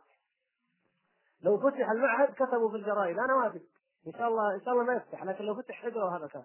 يعني تقدم جديد إنجاز حضاري تطور في منطقة الباحة. وخذ لك من هذا الكلام. وعند حفل الافتتاح يقال هذا الإنجاز وهذا التطور وهذا وهذا. هذه الشعارات اللي خدعتنا وضيعتنا من أشياء كثيرة. هذه هي. التطور السياحي والتطور العمراني والتطور مدري إيش والتطور. وضعنا في التطور هذا نسينا ما أنزل الله نسينا أحكام الله نسينا كيف نعبد الله. كل تطور تطور إنجازات. بينما والله لو بنينا هذا التطور وهذا التقدم وهذه الإنجازات على كتاب الله وراعينا فيها حدود الله والله لنفوز في الدنيا والآخرة. ما يكون وضعنا حتى في الدنيا الآن وضعنا ما هو شيء بالنسبة إلى أمم الكفر في الدنيا، لكن لو بنيناها على تقوى الله ليبارك الله تعالى لنا في أموالنا وفي حضارتنا، نحن ضد الحضارة، ما نقول نعيش في الجبال ولا نعيش بدون خطوط ولا بدون مستشفيات، ما يقول ذلك عاقل ولا داعية يقول ذلك وإن كان يلبس دائما خطأ. لكن نقول يجب أن تكون حضارة حقيقية، حياة إيمانية حقيقية، يكون ال ال ال الأصل فيها والسمو والرفعة والمنزلة والمكانة للتقوى للعمل الصالح النافع للإحسان للعدل للفضيلة. أما هذه الخاصنات من التراب أو لمعايير مادية معينة نجعلها هي المعيار ونهدر الدين والشرف والكرامة والعرض من أجلها هذه لا تليق بنا كأمة. أمة الإسلام عموما وهذه المنطقة بما لها من أصالة خصوصا. والله بعض الاسئله نعم يعني ملحة لكن ممكن. يعني لا تاخذونها إن قدمنا يعني على الأقل ما قد سبق ولو لمحه عنه ممكن نبحث عن غيره. حقيقة نشكر هذا الأخ يعني جزاه الله خيرا لأنه نبهنا إلى أمر يعني مهم جدا ونحتاج أن نذكر به وهو قوله آه أن لدينا يعني في المنطقة هنا حلقات للقران الكريم في المنطقة وهذه المنطقة من فضل الله إلا أن الإقبال عليها قليل في بعض القرى. وهذا نتيجة عدم رغبة الآباء بدعوى أن الطالب إذا ذهب في العصر إلى مدارس تحفيظ القرآن التي هي ساعة تقريبا طبعا مو في الأيام هذه العصرية طويلة لكن أيام الدراسة العصرية قصيرة حاله ساعه إلا ربع. آه فقال يضيعون دروسهم الصباحية. نرجو توجيه الآباء. يعني نحن أحيانا مثل الذي يضحي بالدجاجة من أجل البيضه كما يقول الناس يعني طيب إحنا ما فائدة العلم أصلا؟ ما قيمة العلم؟ والله ليس لنا قيمة، نحن الأمة لأكملنا. والله ليس لنا قيمة. لا عند الله ولا عند الناس. ولا في أي مجال ولا في أي معيار إلا بالكتاب والسنة إلا بالقرآن. فنجي نقول لا إذا إذا حفظ القرآن ضاعت عليه الجغرافيا والرياضيات والكيمياء والفيزياء. ما نحتقر هذه العلوم لكن سبحان الله أي علم أنت خلقت لأجله ولتعلمه وتحرص عليه.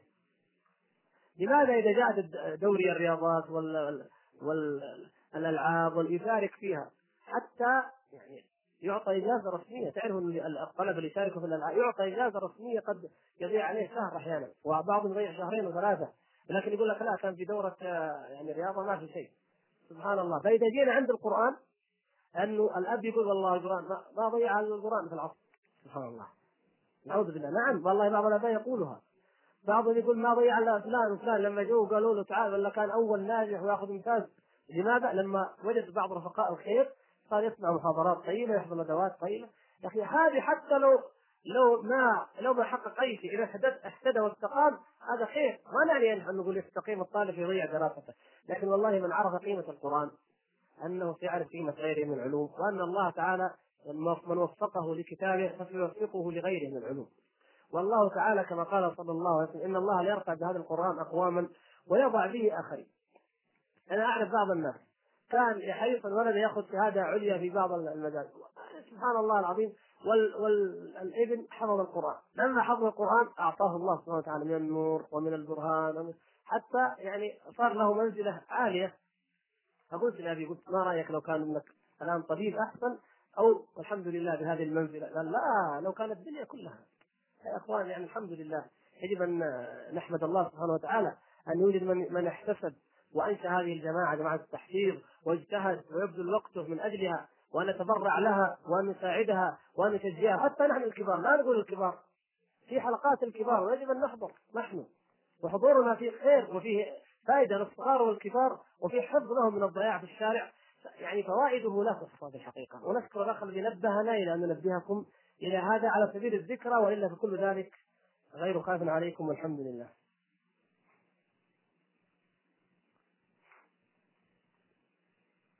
هذه أيضا مشكلة الشاب الذي يستقيم في أسرة كما ذكر هذا الأخ أنه أمرين، الأمر الأول أنه يسكن مع أسرة عندها بعض المحرمات من الأغاني أو التلفزيون أو الفيديو وغير ذلك، والأمر الثاني أنه يذهب إلى خالته مثلا أو إلى أخته يسلم عليها فيحضر بنات الخالة ويحضر ما لا, من لا يجوز أن يكشف عليها فتكشف، يعني هذه جزء مما يعانيه الشاب إذا استقام. فاولا نوصي هذا الشاب بالصبر ونعلم أن هذا الدين ما يقوم إلا بالصبر على هذه الأمور وعلى غيرها مما سيجد من عقبات ولكن أيضا ننصح الإخوة الآباء والأمهات أن يتقوا الله سبحانه وتعالى في ابنائهم وأن يفرح الأب إذا وجد من أبنائه من ينكر عليه هذا المنكر ويعين على إنكار المنكر وإخراجه من بيته وأن الأم تحمد الله وتفرح ان يوجد في بيتها ومن أبنائها من يقول هذا حرام وهذا حلال ويبين لها الحق لتجتنبه هذه نعمة بدل ما تقام عليها الحجة من الخارج لا ابنها يرشدها ويبين لها يجب عليك يا أخي أن تصبر وتحتسب وتدعوهم بالحكمة والموعظة الحسنة كما يجب على الآباء أن يتقوا الله في مثل هذا الشباب ولا يضيعوه ولا يضلوه ولا يرغموه على ما لا يريد من المحرمات. أخي أسأل عن طريقه المثلى لطالب العلم يرتب وقته ويفيد منه. على كل حال آه هذا الأخ الحمد لله هداه الله يقول كان في المعاصي وهداه الله ونادم على كل لحظة تمر من عدم فاتته من الوقت. الحمد لله. وهذا فضل من الله. وهذا الندم عبادة. من خير ما ترجو إن شاء الله عند الله ويرجو كل منا ندمه على ما فرط من عمره. وخوفه من عذاب الله سبحانه وتعالى. وخوفه من ذنوبه ومعاصيه. هذا الخوف نفسه مما نرجو به أن ننال رضا الله سبحانه وتعالى. لأن النفاق ما خافه إلا مؤمن وما أمنه إلا منافق. ومثل المؤمن ذنب المؤمن المؤمن ينظر إلى ذنبه كالجبل يكاد يقع عليه. وأما المنافق نسأل الله العفو والعافية. كما الحديث فمثلا ذنبه ينظر إليه كذباب وقع على أنفه ثم طار الخوف من الذنوب هذا أمر آه، محمود. ونسأل الله أن يجعله وسيلة لهذا الأخ ولنا جميعا أن نجد في طلب الطاعات وفي كسب رضا الله سبحانه وتعالى فيما بقي من أعمالنا. أما طلب العلم فيختلف يا أخي بحسب رغبتك أنت واهتمامك ومجالك الذي تريد أن تطلب فيه وأيضا وقتك وظروف عملك فلا أستطيع أن أقول إلا أنك تجتهد بما تستطيع وتستعين بالله سبحانه وتعالى ومن سلك طريقا يلتمس فيه علما آه، يسر الله له به طريقا إلى الجنة بإذن الله. نعم هذا يعني قضية مهمة واقعية. آه، الشاب أول ما يهتدي وأول ما يستقيم يكون لديه دافع لتعويض ما فات. ينظر إلى الشباب الآخرين المستقيمين. هذا من عشرين سنة يصلي وأنا والله المستعان. مثلا إن كان صلى العافيه ما يصلي. هذا يقرأ قرآن وأنا كنت ما الا إلا اللهو أو الحرام. هذا يجتهد بالطاعه وأنا كنت غارق في المعاصي. يشعر إنه فات عمره وحقيقة العمر لا يعوض. كل شيء قد يعوض إلا الوقت. ما يمكن تعويضه. ما ذهب ذهب انتهى. وكل الحياة يعني أعمار هذه الأمة من بين الستين. قريب من يجاوز الستين. أو السبعين. فإذا كان الآن في الثلاثين أو في العشرين فقد ذهب الثلث أو النصف. إذا مشكلة فعلا. لو تأملها العاقل وكل من يهتدي فقد عقل والحمد لله. كلها جهالة حتى اهتدى فعقل. فيبدأ يفكر هذه الأفكار فيكون عنده قوة وحماس. وأيضا يأتي هذا الحماس على المنكرات. إذا اليوم لابد أن نطهر البيت من الفساد ونغير كذا ونقضي على الكشف ونقضي على الاختلاط ونقضي على كذا في العائلة ونفعل ونفعل فأول ما يبدأ بهذه القوة بهذا الحماس يضعف بعد فترة أولا لأنه تحمل من البلاء ما لا يطيق. لأنه أراد وهو ضعيف البنية ما يزال أن يزحزح صخرة أو جبل قوي. ما يستطيع. الأمر الثاني أن الإيمان يزيد وينقص. الإيمان إن لم يراعى ويتابع ويجدد كما قال صلى الله عليه وسلم إن الإيمان سيخلق في جوف أحدكم كما يخلق الثوب. يعني مثل ما يبلى الثوب يبلى الإيمان. فجددوا إيمانكم.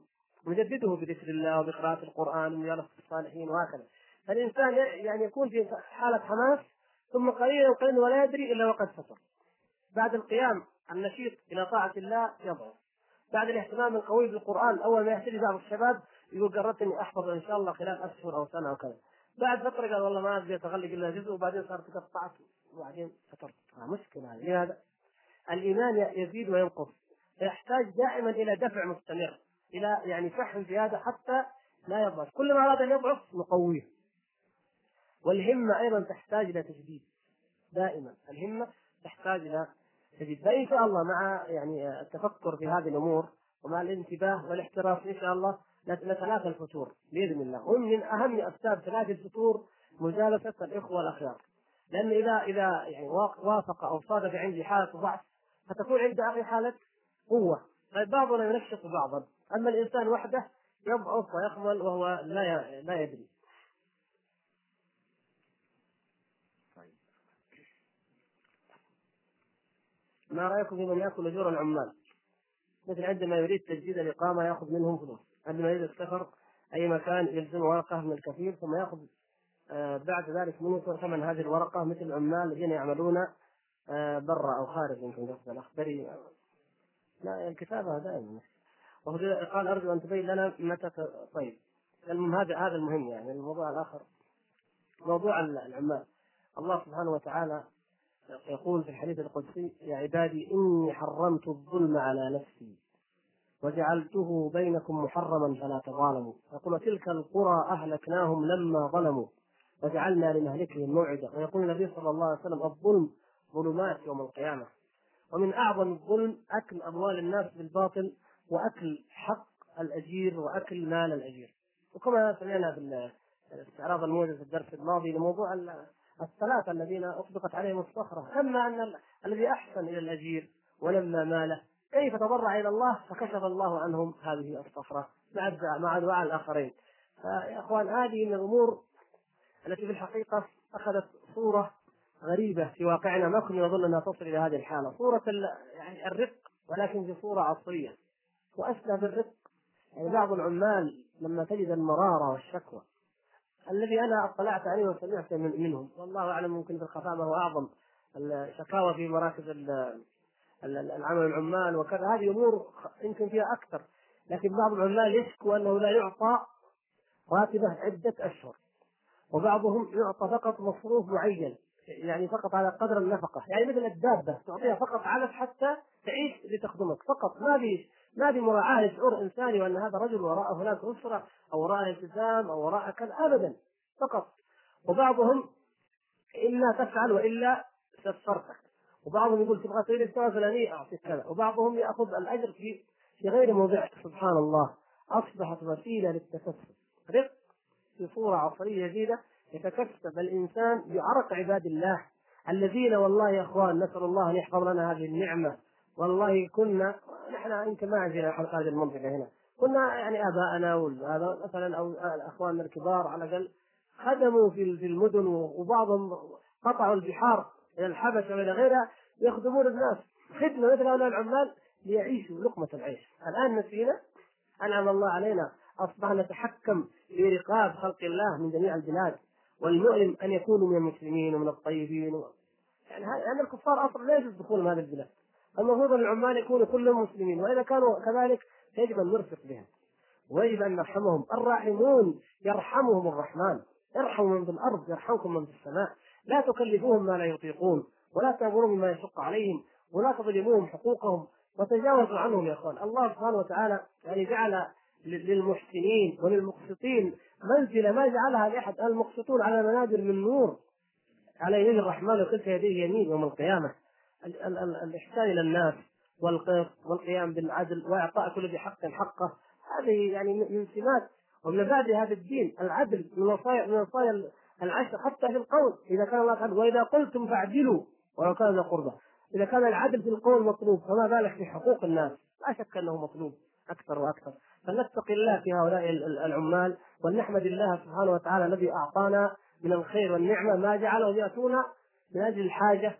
وتأتي بهم الحاجة إلى بلادنا. ونعوذ بالله أن يبتلينا بفقر يضطرنا إلى أن نذهب إلى بلادهم. فوالله لندفع دينا عظيما.